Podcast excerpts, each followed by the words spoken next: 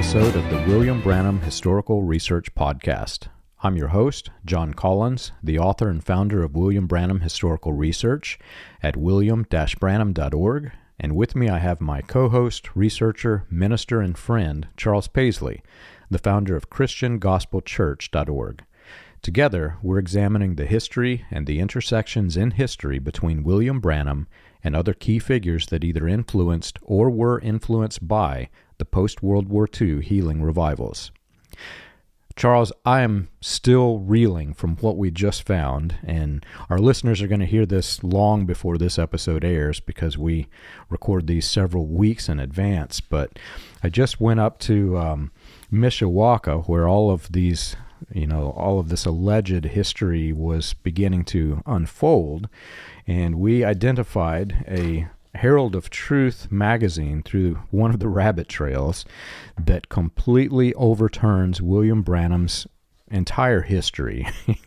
William Branham was not only a leader of the early Pentecostal church, he was the editor of their publication. And it just completely overturns this the the life story that I grew up and it was you know it was a deep deep part of my personality these these life stories. I was fully immersed in all things Branham and to find out it was it was so fictional. Not just his own past but now we're talking about his religious past. He completely rewrote his own religious history to cover up the fact that he was a leader in the early Pentecostal church it's really an exciting find. And you know, John, I have been looking for those magazines for ages and ages. And the reason is I know they exist. I know they exist. And I know. So, Doug Weaver, um, he wrote a book called The Healer Prophet. And this yeah. is one of the more scholarly books on William Branham's life. And it, when I read this book, it appears to me that he actually found some copies of that magazine yeah. somewhere. And somewhere there is a collection of those magazines um, from Kidson. And I would love to uncover the whole pile because it's uh, it, it, to someone like uh, me or you, John, who is intimately familiar with all of the uh, mythos of William Branham, it would just be a treasure trove. Um, and and I know just in what Doug Weaver found, he found all kinds of conflicts. There's things that are only in his biography as a result of him finding uh, some of those magazines. So I would love to find the collection. And, you know, hey, if there's any listeners out there and you know where Kidston's Herald of Faith magazines are and you want to snap a picture and shoot them to us, Man, I would love that. Um, I'll, I'll, send you a, a, handwritten thank you card. How about that? or, I'll or take you to blanket, take you to dinner. or a more blanket statement. If you have anything from the years 1934 to 1947 of William Branham, we've just learned that his entire history from 34 to 37 was complete fiction. So we want to know the real history yeah, it, it's a, a large part of it is rewrote. You know, there's kernels of truth through there, um, but it, he just rearranges things, and then a lot of it is as, as we've went through. We've went through episode after episode after episode up to this point. So I think a lot of our, hopefully, our, our listeners are aware without us having to go through every detail of what was mistaken uh, in his early life. But yeah, he, he, just he rewrote it all. He rewrote it all as he as he started to rise to fame. Um, and that wasn't the first time he rewrote it all. no, and it's not going to be the last time he rewrites it either. you, you know what? What's funny is it actually has. I don't know if you've thought through this yet or not. This actually has a tie into what we're about to talk about today, because as we have explored in other episodes, there were key points in William Branham's life where he got angry. And when he got angry, he went off the rails and introduced, you know, horrific doctrines.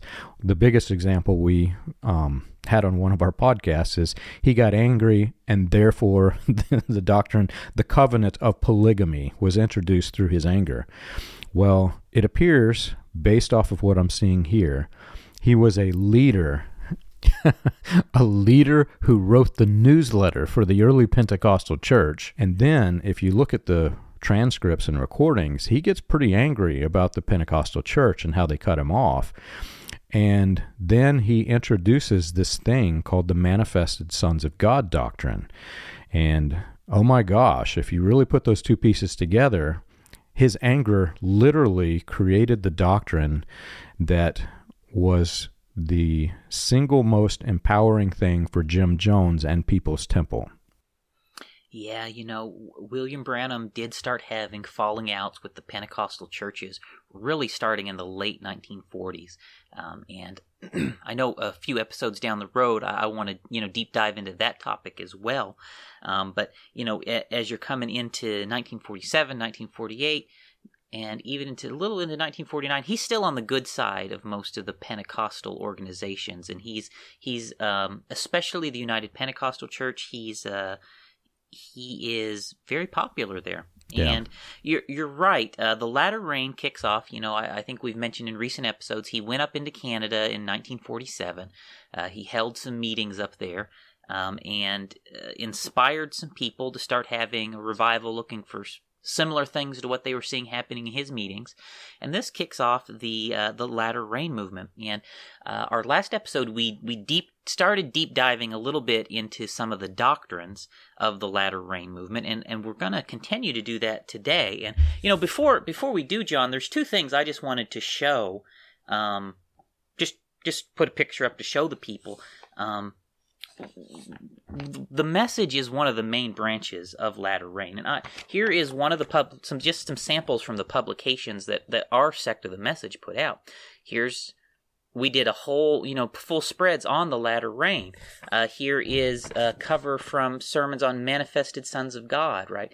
These are from the this is from 1970 and 1971 that these were published in our group.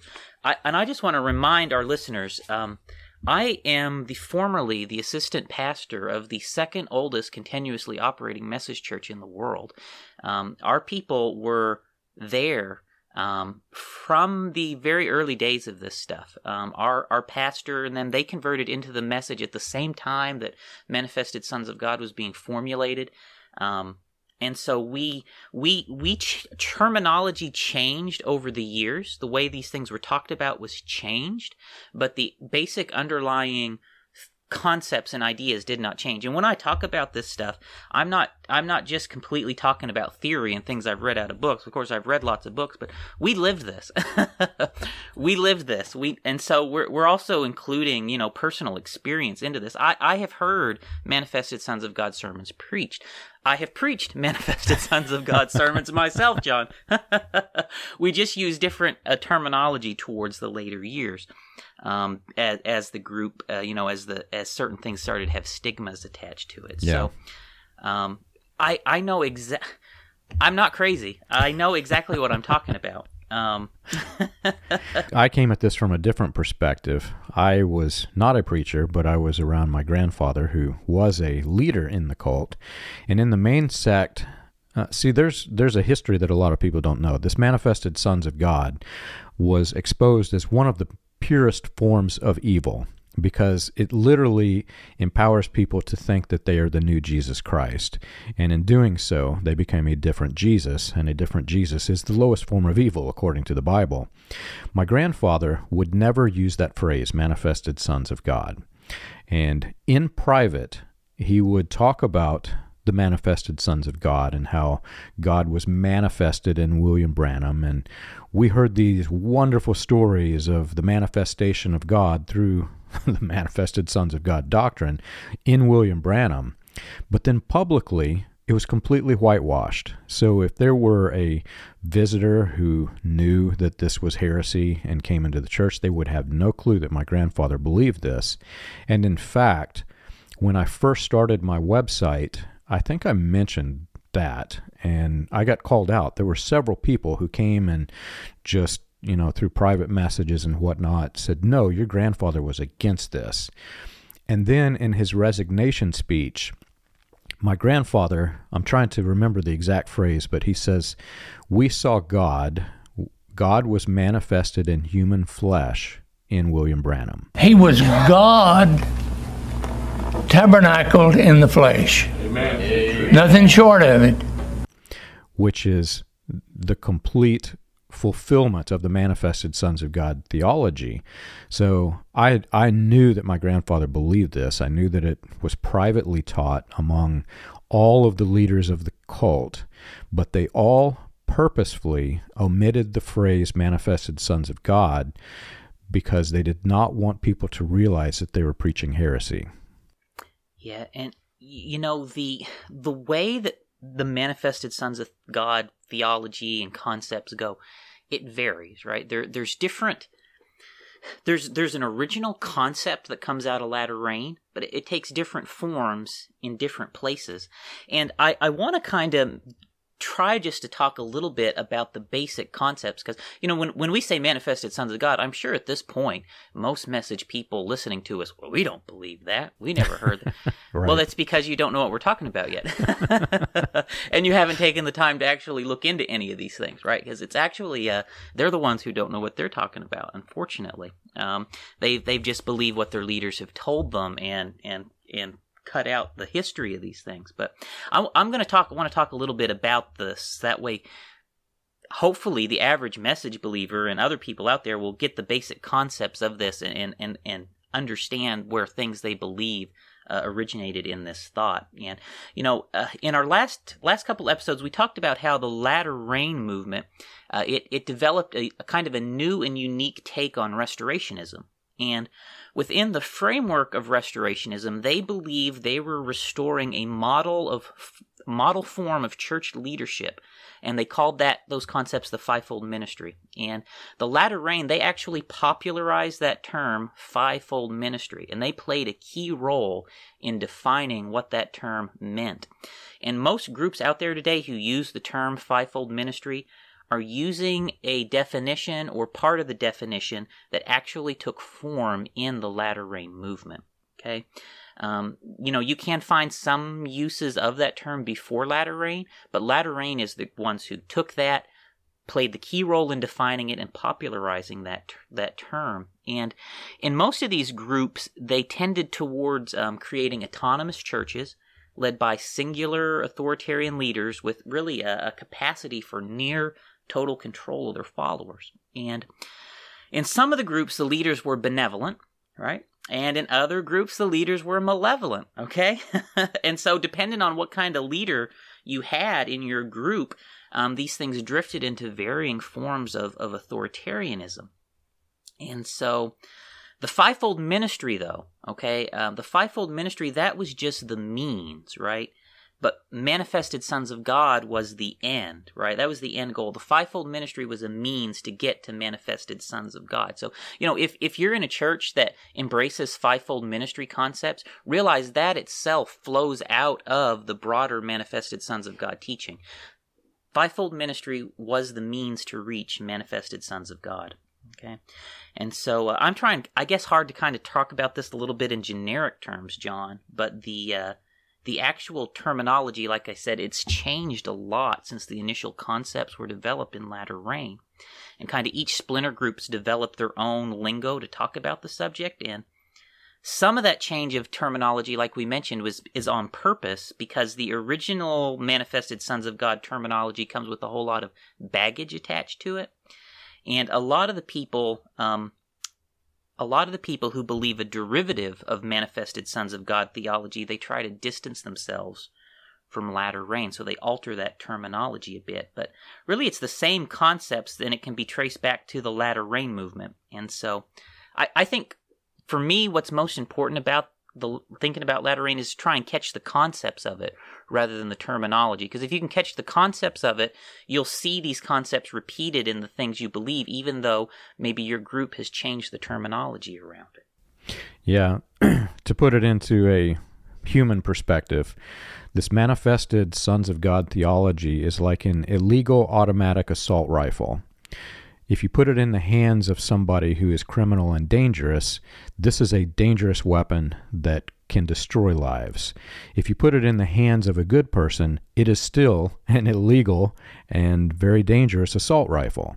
So, this is not a good thing that we're talking about. This is, uh, again, it's one of the purest forms of evil. And though William Branham isn't historically credited for creating it, the men who used the manifested sons of God theology to create their subsects and their splinter groups based their entire theology on William Branham's key elements of the manifested sons of God theology. And if you look at the timeline of when this was introduced, he mentions the manifested sons of God from the very earliest portions of the recordings that we have access to here. But then around 1963, William Branham becomes heavily involved in the manifested sons of God theology teaching. Yeah, and you know, in some groups, like some groups, this takes on a very, like I said, extreme form, and I think it, it is perfectly fair to call it evil um, where it goes in some groups. I mean, obviously, what Jim Jones did with it, I mean, that's evil, right? There's no question about it. You know, other groups, um, they have a very watered down version of it, and it's it it takes it's maybe somewhat more benign uh, in some groups. So uh, it it just depends how terrible it gets depends on how uh, the leaders um, use it uh, to to to achieve their ends. And so you know the earliest formulation of manifested sons of god of manifested sons of god concept that i am aware of john the oldest formulation that i know of it is wrote in a book called the feast of tabernacles by george warnock in 1951 and I I have a copy of that book, but I've lent it out, and I I'll, I'll try and get that back. Maybe I can show a picture of it in the next podcast. But George Warnock, uh, he was that that is the first book I'm aware of where the formulation is wrote down, 1951. And William Branham did have a copy of that book in his personal library. That's how I was able to uh, even know that book existed was through looking through pictures of his library. And Warnock was one of the leading figures in the latter rain movement, and he and William Branham, they influenced each other a whole lot. And what Warnock wrote in his book is very nearly identical to the teachings and concepts that, that William Branham also uh, taught. And let me let me also point out here too, John. Um, so Herald of Faith. Here's Herald of Faith magazine. This is another copy of it. Herald of Faith magazine, as I mentioned before, is a really important publication uh, to Latter Rain. And like on this page, you know, it, it tells us that their publication merged with the Latter Rain Messenger uh, somewhere here before 1950. So, you know, if you really want to get a great idea and a good understanding of what's happening in Latter Rain, you, you want to look in these Herald of Faith magazines because they they track um, what's going on among leaders. The Herald of Faith really is the central publication of the latter rain movement in, in the heydays. Uh, of what's going on, and so that that's another great resource to look at. But anyway, at the same point that that um, Herald of Faith is becoming the central publication of Latter Rain, George Warnock is also publishing that book, The Feast of Tabernacles. And a, like I said, a lot of what he put in that book is identical to what what William Branham taught on the subject, and so there's a, a, really important point about manifested sons of God theology that I do want to point out, um, just to just to try and share the concepts with our listeners. But the manifested sons of God theology introduces a concept that before the bodily return of Christ, there will first be a spiritual return to the church. Okay, and his spiritual return to the church would then bring about the manifested sons of God. So that's a an important component. And that latter rain doctrine that the presence or the return of Christ would come spiritually was called the Parousia doctrine, John. I'm sure that's a name that's sending off all kinds of alarm bells to message people right now. That was called Parousia in George Warnock's 1951 book. Um, and it's about the presence of Christ returning. You know, in the message, most people will say, Parousia, that's uh, Lee Vayle's invention. Uh, no, no, that's uh, latter rain doctrine um, from Manifested Sons of God. And, you know, almost the entire message believes in some form of the Parousia doctrine. Um, most of them won't call it Parousia by name. A lot of them use other terms. We used other terms in our group. But most people in the message believe that Christ would return spiritually to the church before he returned bodily to earth. And most people in the message believe that already happened, right, John? Most people in the message believe that Christ, the spiritual return of Christ, already occurred. Um, and I know in our sect of the message, and most of the sects out there I'm aware of, believe that happened in 1963 when William Branham was out in Arizona when that cloud appeared.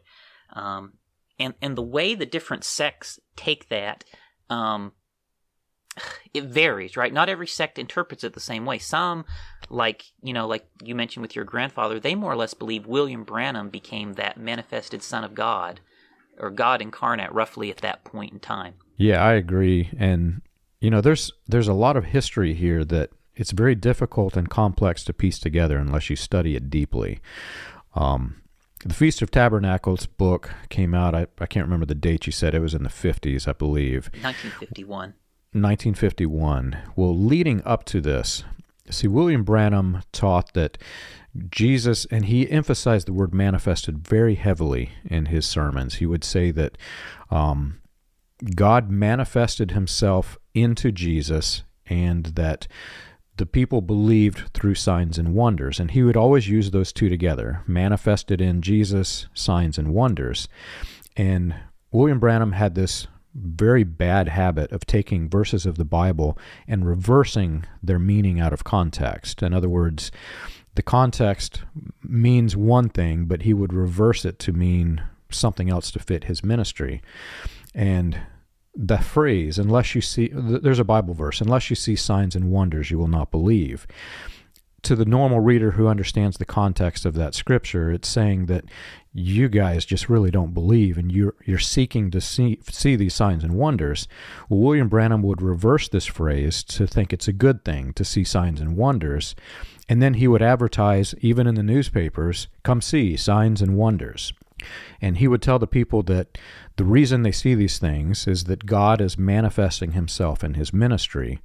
And he doesn't come out and call it the manifested sons of God doctrine. And even in the early years, I think the earliest I've identified it was in, you know, late November 1947 is when it begins. And then 48, it really becomes heavily used. But he's he's essentially telling the people that if they come to these meetings, they're going to see God manifested in his meetings, which isn't necessarily a bad thing until he transitioned it to become there are levels of manifestation, and I, William Branham, have the highest level of manifestation. And once he convinces all of the audience to believe that he had this superior manifestation of God, that basically incites Warnock to come up with this doctrine. He he's literally manipulated into this doctrine by Branham, but he runs with it and he gives it a name called the you know the manifested sons of God, and he literally is just regurgitating these very very wrong statements by William Branham. Yeah, the that manifested sons of God takes like I said, different shapes, you know, in different groups. Like in Warnock's formulation, um, he is more or less under the belief that every member of the church is going to become a manifested son of God, right? Right. Um, and William Branham and or Jim Jones and some of the others take it that I, the leader, am going to become the manifested son of God, right? So, so there's there's that key distinction in how some of these groups take it, and, and that's that's a that's a an important distinction. Um, and you know, I think my personal opinion is this. You know, I I believe that George Warnock was certainly inspired by what William Branham was doing, like you mentioned, and he's he's trying to find a way to place what he believes he's seeing happening in William Branham's meetings. He's trying to find a way to place it in the Bible, and so he takes elements of what he sees William Branham saying and doing, and he does formulate that into manifested sons of God. And then William Branham takes aspects of what Warnock came up with and he adopts Warnock's ideas and he adapts them for his own purposes. And my my thought is they're they're influencing each other. Um, and I it I don't know, like I said, I'm not sure necessarily who originally formulated the fully formed manifested sons of God theology.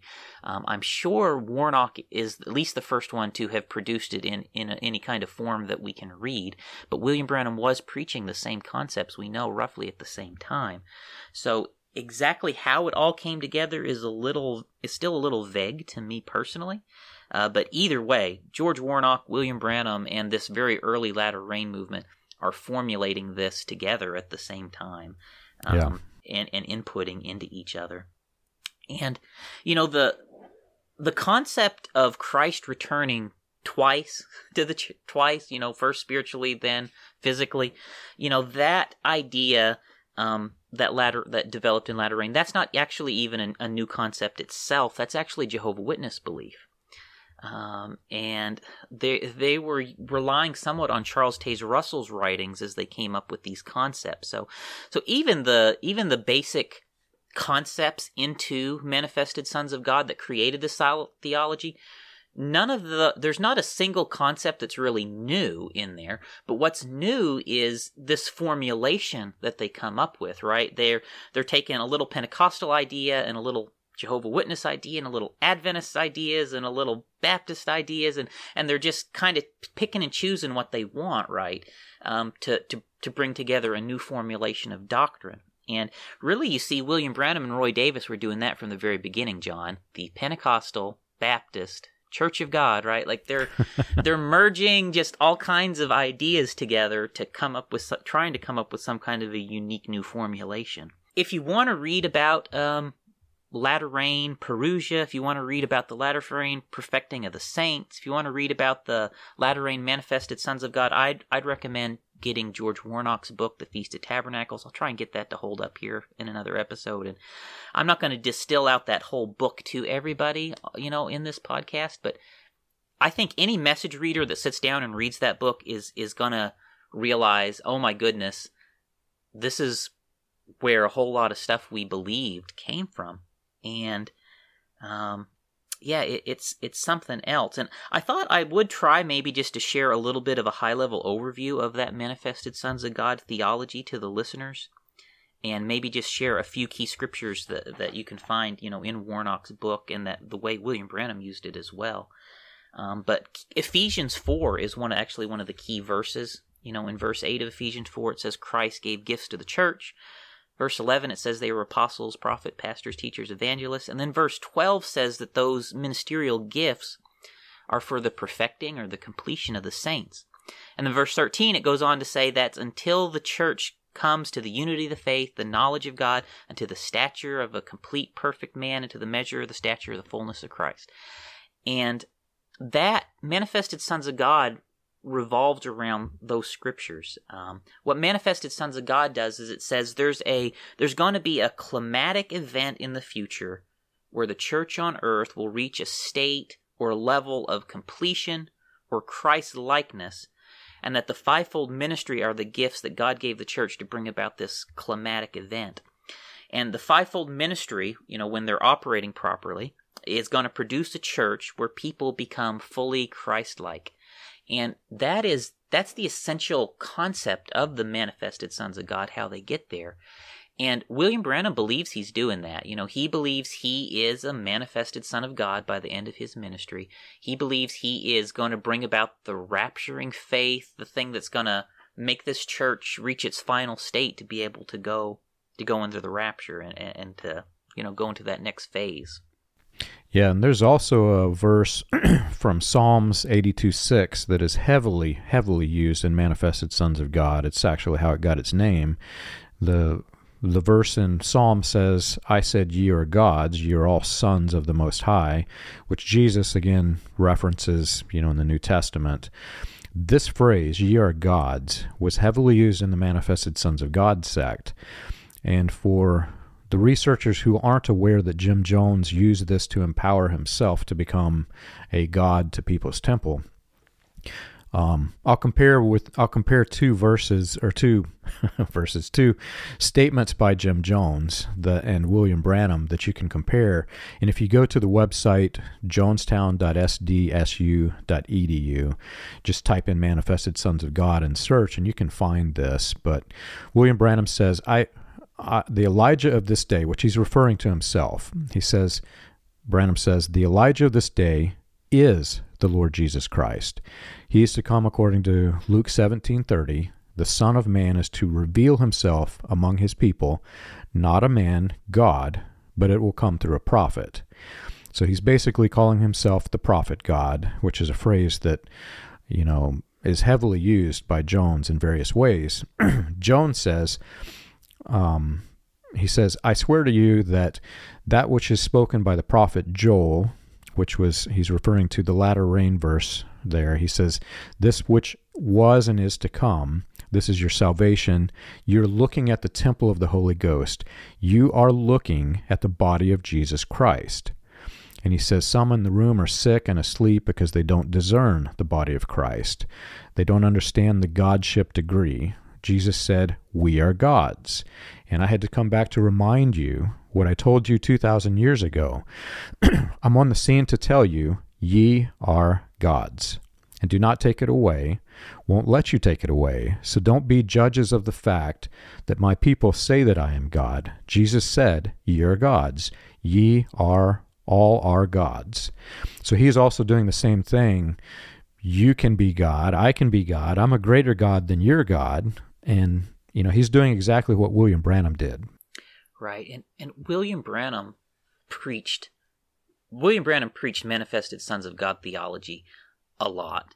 Um, his sermon, "Anointed Ones at the End Time," that is that is pure manifested sons of God teachings. Is what what that sermon is. Um, and he preached all kinds of sermons that is just manifested sons of God. One phrase he he used at times was um, instead of little gods, he said. Um, Messiahettes. You remember him talking Yeah. about that? You can be Messiah ets. You can be little messiahs.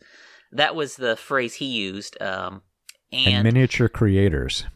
yeah, and it, it, he he preached it. He believed he achieved that basically at, towards the end of his ministry, and he believed that through his ministry, everyone was going to be able to achieve that at some level uh, in the church. Uh, another key manifested sons of God scripture um, is Romans chapter eight, verse nineteen to twenty-two, where it talks about um, all creation is waiting for the liberty of the children of God uh, and the manifestation of the sons of God. And that verse is actually where the manifested sons of God gets its name from, because it actually talks about the manifestation of the sons of God there. And latter rain linked that back to the Ephesians 4. They linked it to the ye are gods. Um, they, they took Jesus more or less as a pattern, and they said, um, we're all going to reach the stature and fullness of Christ at some point. Um, and fivefold ministry is the vehicle to get us there, right? Um, and the different latter rain groups, they take the verses about what it means to reach that fullness of the stature of Christ or the manifestation of the sons of God. They take that and they interpret it different ways. So it looks different in each of the groups. Um, but the initial concept in latter rain in the early 50s was that Christ himself would be manifested in the members of the church in the last days, and that would take the form of miracle workers, divine healers, power over spiritual forces, basically people with power and authority of Jesus Christ, right? And it's uh, it was viewed as kind of an in total empowerment of the church with the power of God, you know, even to the extent that they could raise the dead and speak things into existence by their by their word of faith. And those ideas and their successor ideologies go far and wide as latter rain ideas spread. And some of those ideas come into the message, right? William Branham, we, we had segments of those ideas. Some go into the shepherding movement. Some go into People's Temple, right? Some go into uh, the Walk. Some go into that Body of Christ group. Some go into the Kansas City Prophets. All of these groups and more coming out of latter rain have unique spins on this initial ideology that that formulated in the early years of rat, latter rain and and in the message we we again we did believe that William Branham achieved this manifested sons of God state we believe that God manifested himself through the ministry of William Branham. Even in my sect, John, where we did not believe William Branham became God incarnate, as maybe some of the other sects do, I think every sect of the message believes that God, in some way, manifested himself through the ministry of William Branham. I mean, I heard that said so many times, and each group just has their own unique way to say it because a lot of people are they are aware of the God, Jesus is or William Branham is God, the deity cult. We'd call them the deity cult, the people who prayed and baptized in William Branham's name. Okay, I think everybody knows in the message knows they exist, and there's a everyone wants to distance themselves from that, right? They want to say that Will, that God was manifested in William Branham's ministry without making William Branham God. And so there's this line that everybody toes, unless you're in the deity cult and you just, you know, flat out say, yeah, William Branham is God, right? Um, you know, there's there's varying levels of indoctrination. To our listeners who were are Christian researchers who are interested in learning William Branham and what he did, they're going to hear this episode. They're going to say, "Oh my gosh, how could anybody believe this? This is so purely evil." And then on the flip side, we have people who were in William Branham's cult currently, some who have escaped, and even those who have escaped, again, there are building blocks of manipulation. So, on top of the foundation of this purely evil thing are other doctrines and other doctrines and other doctrines. And they're all built like this pyramid uh, on top of each other. And there are levels of deprogramming. So some people who've left the message may have deprogrammed past the first few tiers, but may, may not have yet ripped out the foundation. And they'll be thinking, wait a minute, Jesus said, ye are gods. This is a good thing, not a bad thing. Versus the Christians who are studying this, they're going to say, oh my gosh, these people are evil. You have to understand there are also varying levels of acceptance of manipulation. If you were to have told me William Branham was Jesus Christ, I would have laughed at you when I was in the cult. There's a large majority who don't accept all of the manipulation. Their mind rejects it. and to those people, like I think a large number of people I encountered believe that God manifested himself in the movement. So the movement was God. And they would say William Branham was not God. He was just the one who sparked the movement, and the movement itself was God. Then on the flip side, I'll, I'll never forget this. After I left the cult and I began my research, I met this guy in the post office. And he looked at me and said, You're John Collins. I said, Yeah. And he said, um, So you're speaking out against William Branham. And I thought, Oh, no, it's another one of those people. And he said, Well, I commend you for standing up for what you believe in. And I said, I was shocked. I said, Really? And he said, Yeah, it really doesn't matter what you say. And I thought, oh no, he's going to spark an argument. And he says, and he shocked me. He said, because Jesus Christ has came and gone. We're now living in the, the days post Jesus. I, I, was, what? I had no idea that there were people that believe this. And he said, yeah, I was there in Shreveport whenever I watched him heal people. And there can only be Jesus Christ who can do the things that he did. So we saw Jesus come and go. I, I think I know exactly who you're talking about, and the same man I met in the post office one time said, "It's a beautiful day, Brother Branham's given us today, isn't it?" You know, yes. I, I think we're talking about the same person. They're out there. There are people yeah. who who pray and baptize in the name of William Branham. There's actually a lot of them here in Jeffersonville. There, there's this whole group of people that meet in private and discuss that God came through William Branham. Yeah, there's there's we could talk a lot about that. That might be worth a full episode at some point, John. Um, so you know, like you mentioned, the groups take this in different ways. Somehow, manifested sons of God leads to God manifested somehow in the church, in a person, in something, and everybody's got their own unique spin on how this happened or how it will happen, right? But the basic concept that it would happen in some form or another, I mean, they the whole message believes it. It is baked deeply, deeply into um, message thinking. Manifested Sons of God is baked right into the core of, of message beliefs. Um, and, you know, um, William Branham, like I said, preached a lot of things on that topic. And, you know, John, I think one of the strangest things looking back, John, that I I think I mean, we believe William Branham did indeed get the power to speak things into existence, right? We believe that. Um, and William Branham told us that. And there's a meme you've got to put on. The, okay, before we show this, if you are drinking something, um, swallow it. Okay, before you put this on the screen, John. But in the in the message, we believed that William Branham spoke squirrels into existence. I will never forget as I was deprogramming. It actually took me a while to remove that from my head. The fact that I believed fully that he could create squirrels. And I, there was a period of time which as you're deprogramming, everything's funny. You, you look back at what you believed, and it's just so absurd that it becomes funny. And I made this meme, and it says, Yes, I too believe that a man from Indiana could speak squirrels into existence. I, and, I bust out laughing every time I see that, John, because it's so true.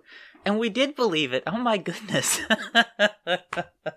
we did believe that a man from Indiana spoke squirrels into existence. And you know, s- some people so I just believed he spoke some squirrels into existence, John, but I have met people in the message who believe that William Branham spoke all squirrels into existence.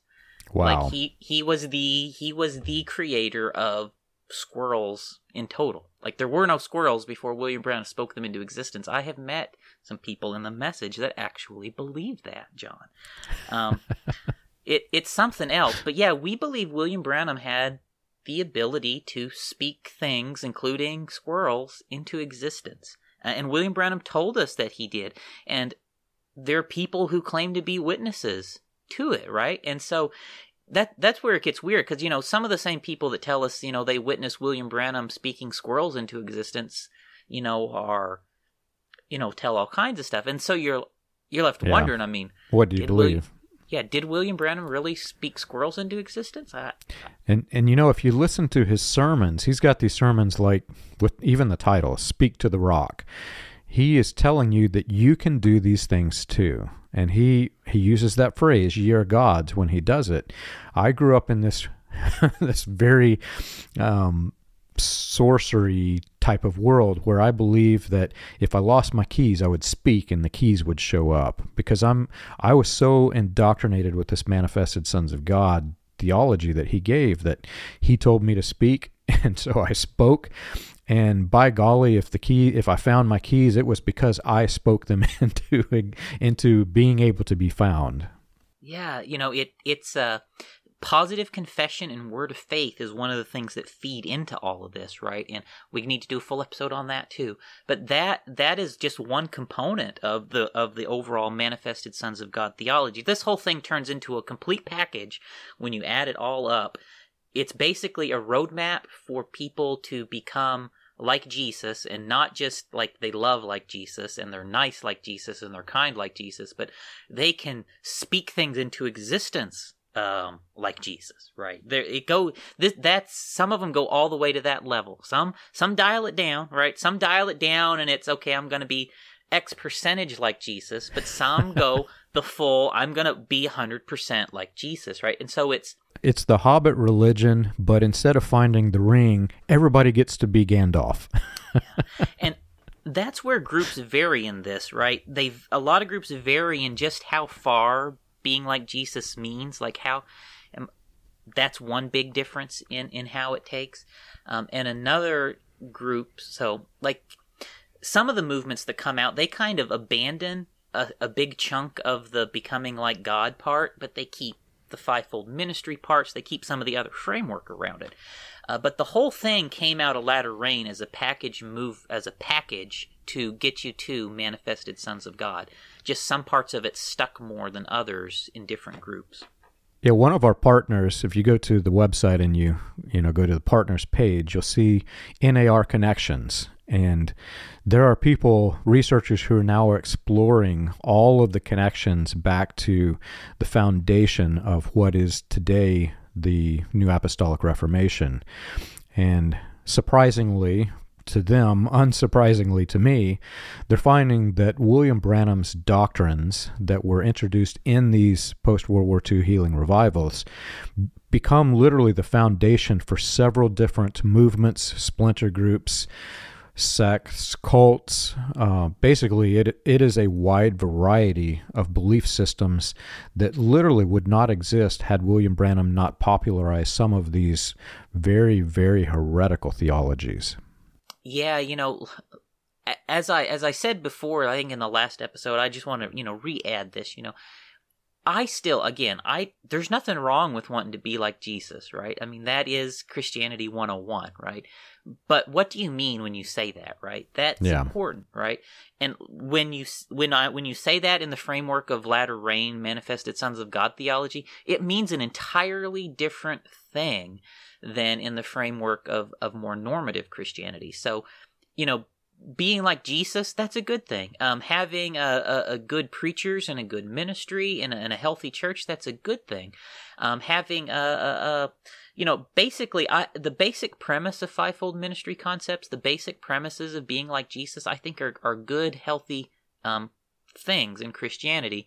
But latter rain does something with it um, that, again, clearly goes in a direction that produces all kinds of all kinds of hurts and problems and, and abuses, you know.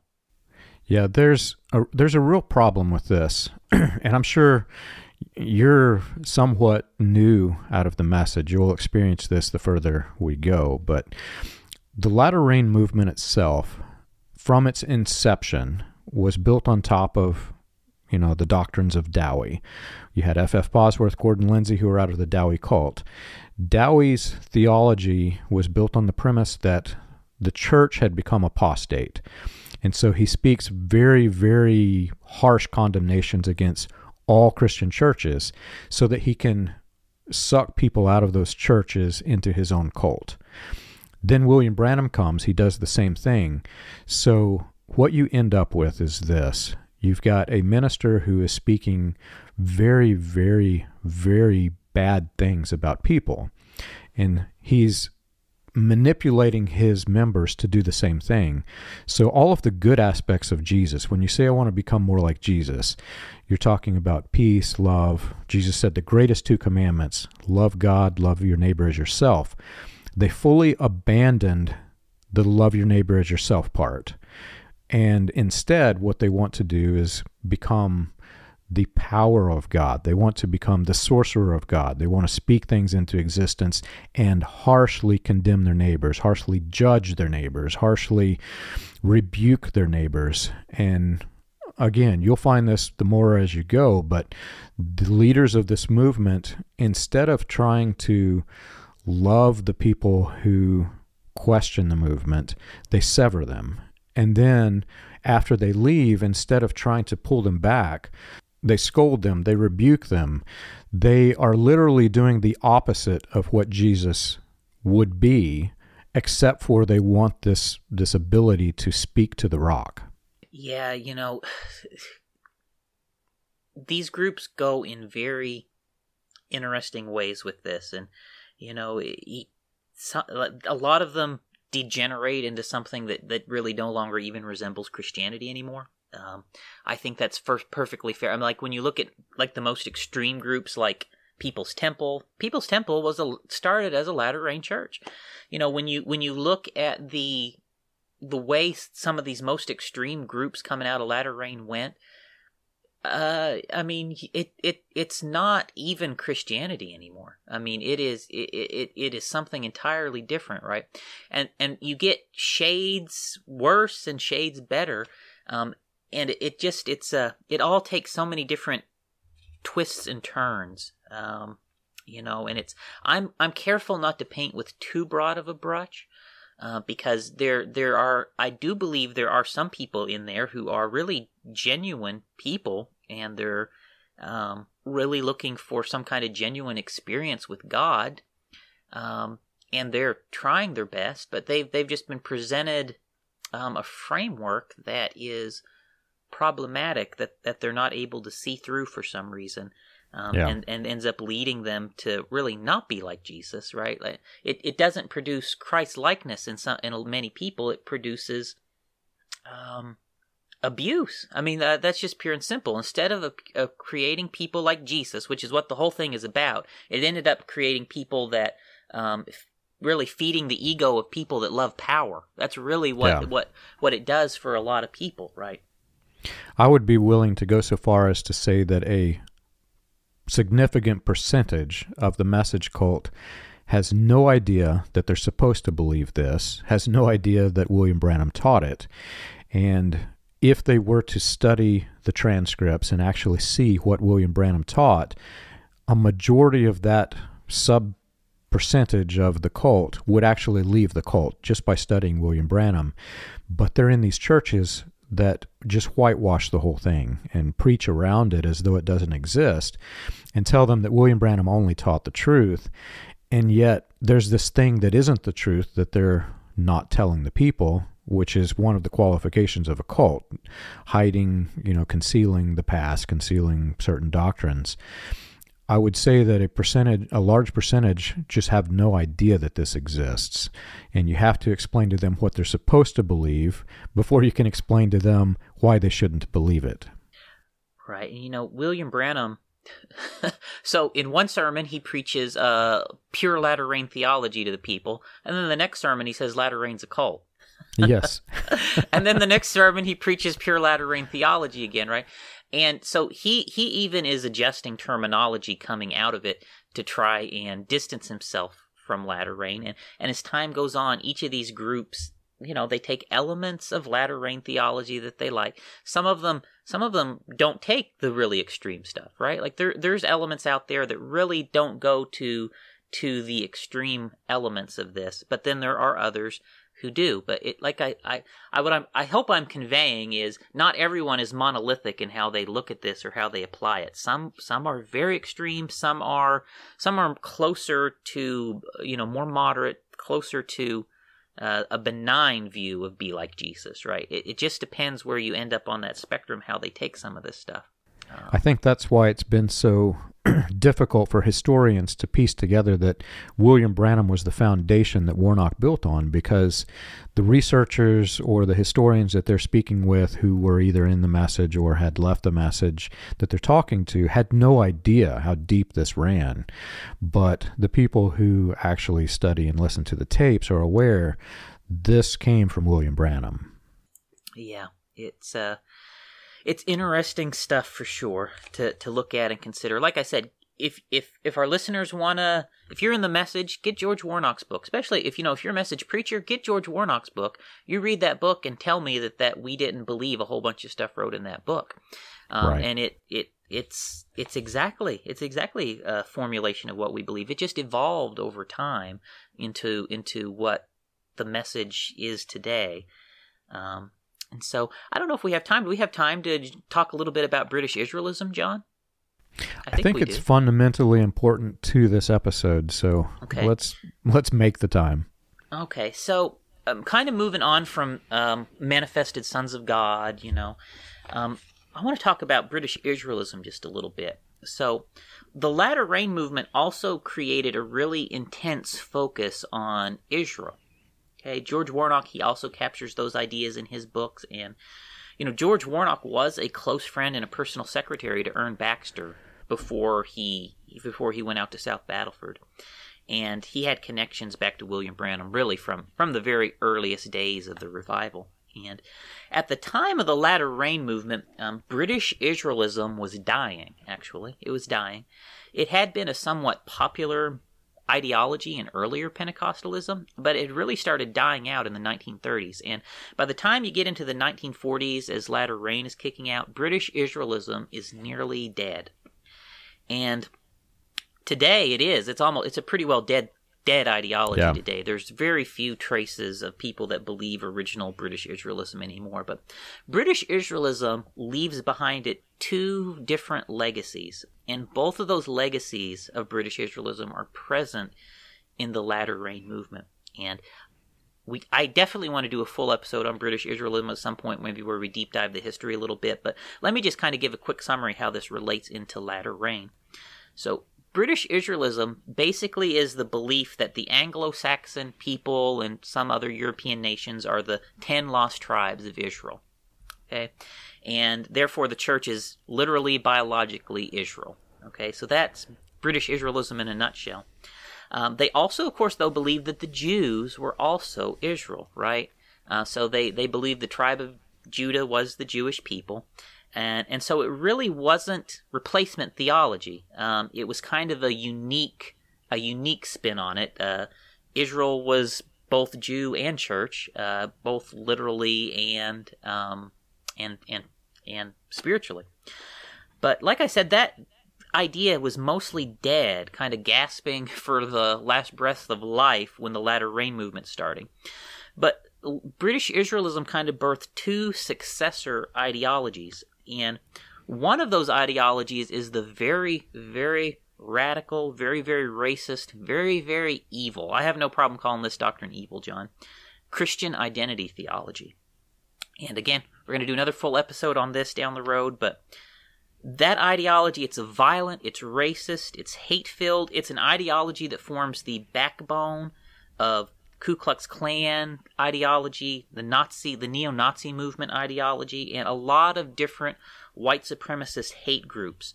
Their ideology is birthed out of uh, British Israelism as it dies.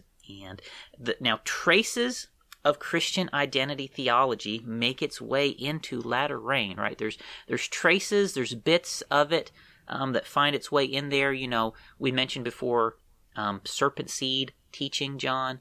What we call serpent seed is a derivative of Christian identity theology, which developed as British Israelism was dying and as um, Christian identity theology was emerging. Um, and so there there is a a form of serpent seed Christian identity theology that takes hold in some of these latter rain groups and some of these latter rain people believe it and promulgate it out. So that that's one legacy of British Israelism into um, into the movement. Um, another one, though, is that really the intense focus on Israel, John. So British Israelism also built all of its end time teachings, uh, put a big focus on end time teachings on Israel, um, the reestablishment of the nation of Israel, and although the initial concepts of British Israelism are dying, the church no longer believes that they are literally biologically Israel. They still hold on to these end time teaching concepts that Israel um, is, you know, intimately connected to end time teachings. And so what happens in latter rain movement is they they take this focus on Israel and they there's a new development that happens right here. And this is the point I want to draw the attention to. In latter rain, they come up with this formulation where a restoration event in Israel corresponds to a restoration event in the church. And so, you know, the, the latter rain movement started in 1948 the same year Israel became a nation, right? And so they they see this as a this is too much of a coincidence for the latter rain movement, right? So they they begin formulating that anytime something happens in Israel that is significant, it it foretells um, something significant happening in the church at the same time. Okay, and this is flowing out of you know the history of British Israel thought, and so this idea that what happens in Israel impacts the church takes form here and it it's a very popular idea, John. I mean, I know we believe this all through the message all the way down, you know, to the present day. And what Latter Rain did is they kind of project out into the future, you know, um, this is going to happen in Israel, and then that's going to happen in Israel, and that's going to happen in Israel, and each of these events are going to correspond to a new restoration event in the church. And so they they start integrating this into their restoration theology. And so I just want to also point out to our listeners that this viewpoint that restorations in Israel are tied to important events in the church, that took form also in the latter rain movement. Yeah. And if you'll remember, whenever William Branham reinvented his stage persona to include this angelic visitation, he claimed that the very day that Israel became a nation is the same day that the angel came to me. That's because of British Israelism. And what's really interesting is the Christian identity doctrine, because in my opinion, William Branham was absolutely brilliant in what he did. He knew because you know this again this is in the heat of the battle of civil for civil rights. He knew that if he were to just give the christian identity doctrine in its fullness people would brand him as a white supremacist and he would be excommunicated from several churches. So what he did was he separated the white supremacistic views of christian identity took them out introduced it as serpent seed as a quote unquote non white supremacy doctrine, got the people to accept it, believe it, and then later he comes back in behind it and introduces the hybriding doctrine, which says that there are two seeds, and if you mix them, you produce a mongrel race and all, basically all of the white supremacy ideas that were in Christian identity came in between these two doctrines, not by one. So he what he did was he gradually got people to believe the Christian identity doctrine without them even being aware that he was doing so. Yeah, and he he had a very the message has a very covert way of preaching Christian identity theology, and um, a, such that I think it's fair to say the majority of the people in there have no idea that they even believe Christian identity theology, right? A, a, lot of them, a lot of people have no idea that this thing, that it's even descended from Christian identity theology or it's racially based. And when we when we do a full episode on that, we we can kind of deep dive on that topic some more. But a, a lot of people in there don't know, but then a lot of people do know. A lot of people do know exactly what they're talking about when they talk about serpent seed in, in a racial way. Yeah, and I know a lot of people are wondering why would bring British Israelism up in the Manifested Sons of God talk, but you have to understand that the Manifested Sons of God theology was this complicated array of several false notions. Uh, again, it's like this pyramid of false teachings that are built up to lead the the listener to believe that William Branham is the manifestation of God. And if you take the foundation of all of these teachings, of incredibly wrong teachings, and then blend them together, you end up with the core of the message. And the core is what all of these movements that we've been talking about are built upon. So the British Israelism doctrine, which we're going to cover in another episode, is one of these building blocks. And there were significant people who were involved in William Branham's ministry, such as Gordon Lindsay, who was were basically speakers promoting the British Israel doctrine. And it's it the reason it's not accepted today is because they've proven it was a complete pseudoscience. It's there's no basis in reality in the way that there's no basis in reality for William Branham to say that he is the manifestation of Jesus Christ. Right, and and for me, um, what what interests me most in all of this is how, like I've mentioned before, I I want to know where the things we believed came from, because you know we we largely believed that God or an angel came to William Branham told him all of these things, and then he repeated them to us as divine revelation from God. I mean, that is that is how we believe that we obtained a lot of these this knowledge in the message. But what what interests me is where these ideas came from. And the truth is, everything that we believed in the message. I mean, there there is not a single unique doctrine in the message, not one. No. Every single thing we believed did not have some mystical divine uh, creation point in the ministry of William Branham. Everything he preached was a derivative or an evolution or um, a, a modification or an adaptation of ideas and concepts that came before he was even born. He's taken pre existing ideas, pre existing revelations, pre existing knowledge, pre existing ideologies, and he is turning them into what he's later going to tell us is the message from God. Um, yeah. And these teachings, um, some of them come from reputable sources, and some of them come from disreputable sources. And so when I'm interested personally in looking into where these things came from, that's part of what I'm doing in my own mind. And, and our listeners can do this for themselves however they so choose. So I, I'm not personally uh, advocating really uh, any specific position.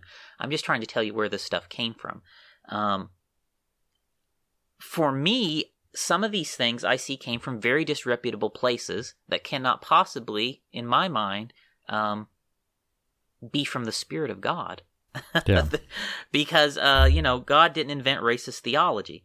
Uh, so, you know, uh, as I look at these things, uh, that's my interest in these things. Where did they come from? Did these people who actually originated these doctrines, not William Branham, did the people who actually originated these doctrines, did they actually have a, a correct understanding? Um, and if not, you know, what, what are the implications of that um, for the, the doctrines and teachings that we spent our whole lives listening to and being taught? And so, if I'm going to kind of summarize my takeaway from this episode, um, our focus on Israel is a byproduct of, of British Israelism, um, which may or may not be a bad thing, right? I mean that that's uh, you know for people to look at and decide. I'm I'm still you know of, of the opinion there's some value there.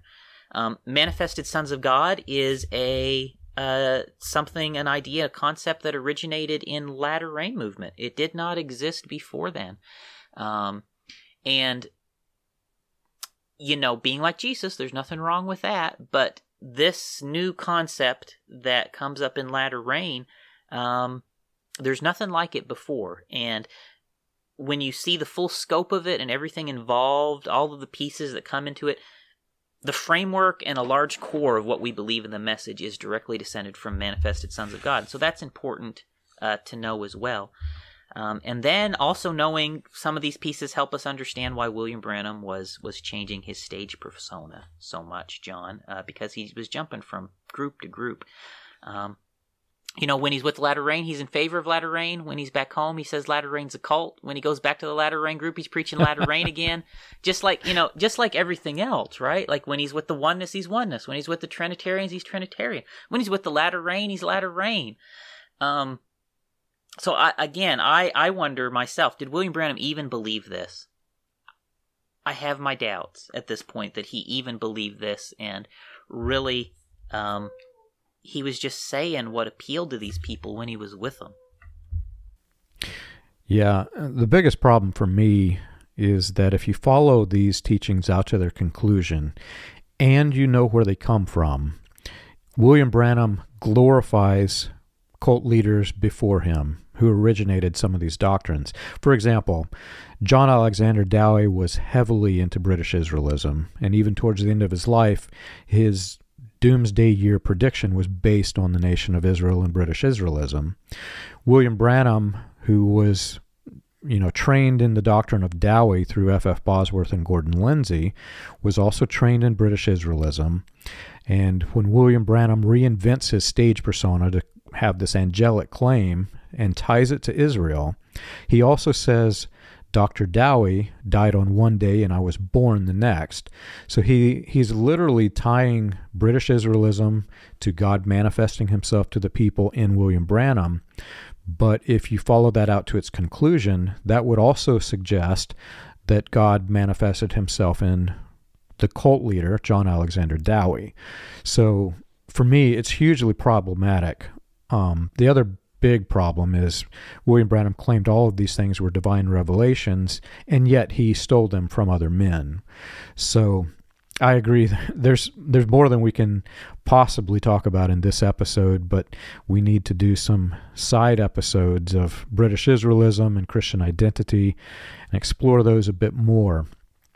So if you've enjoyed our show and you want more information, check us out on the web. You can find us at william-branham.org and christiangospelchurch.org. For an overview of the historical research of William Branham and his healing revivals, read Preacher Behind the White Hoods, a critical examination of William Branham and his message, available on Amazon, Kindle, and Audible. Join us again next week. We've got a great episode coming.